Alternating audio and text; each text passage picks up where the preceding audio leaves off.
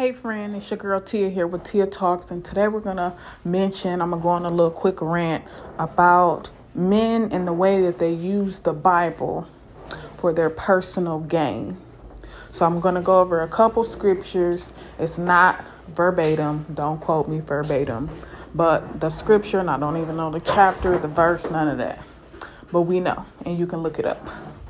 Okay, so first scripture it says, and this this will explain men saying, "Oh, she don't respect me. She don't respect me."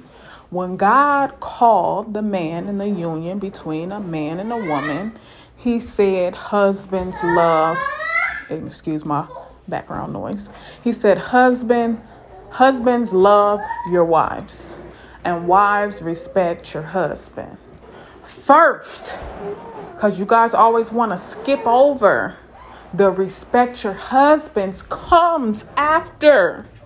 Husbands love your wife. The wives respect your husband is a byproduct of loving your wife. So, what you guys are failing to realize is that if you do not love your wife, that you are in direct, direct violation of marital spiritual code with the union that you stood before God and said that you will love this woman and your wife. So, how can you be mad at her when she is not respecting you, when she is disrespecting you? That is in the code, the nature, that is law. That in order for her to respect you, you have to love her. What differentiates you from another man? What di- differentiates you from a stranger? Love. So if there is a lack of love, and you may be giving love, but you may be giving the wrong type of love. If you're a woman, you, this is where you have to learn your partner, learn your audience, learn the person that you married. And I'm telling you, it can take a long time. Things change, people change, situations change people, trauma changes people, having kids changes people, uh, certain jobs change people. There's you have to change and grow with your partner. Like I say, like you do for jobs and education, you do continuing education. You have to do continuing education for your marriage. But moving along, prime example if your wife tells you, I want to go on more dates I want you to surprise me with flowers. I want to start going to the movies every Friday. What she's telling you is the cheat code. The cheat code to repurposing, refreshing your marriage.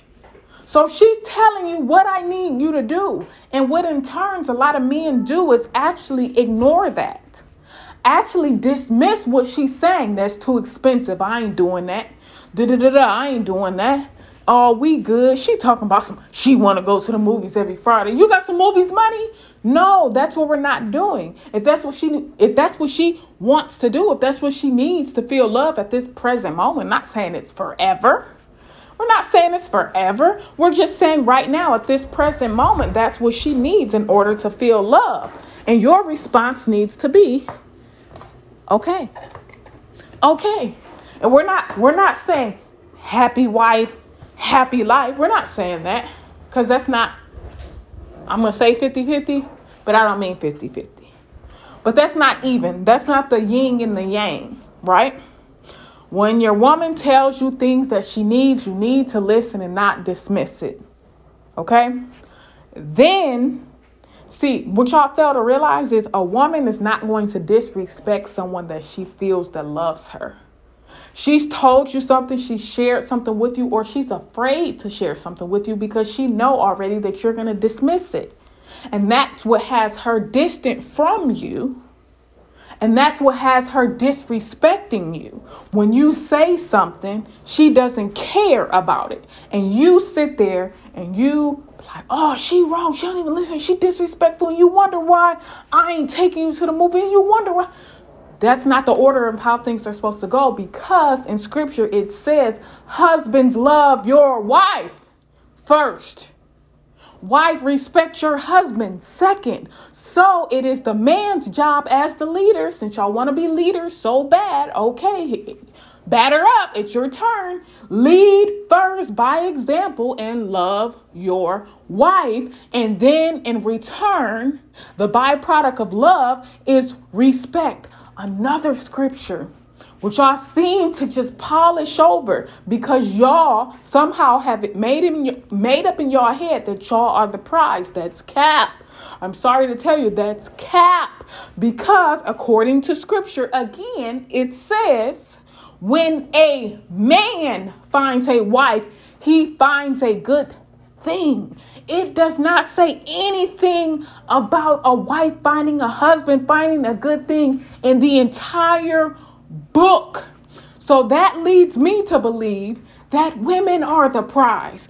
And you denouncing that is denouncing God's law. So if you're going to follow the law, follow it in its entirety and don't cherry pick out parts that make you feel good. Maybe the parts that don't make you feel good are the parts that you actually need to sit with.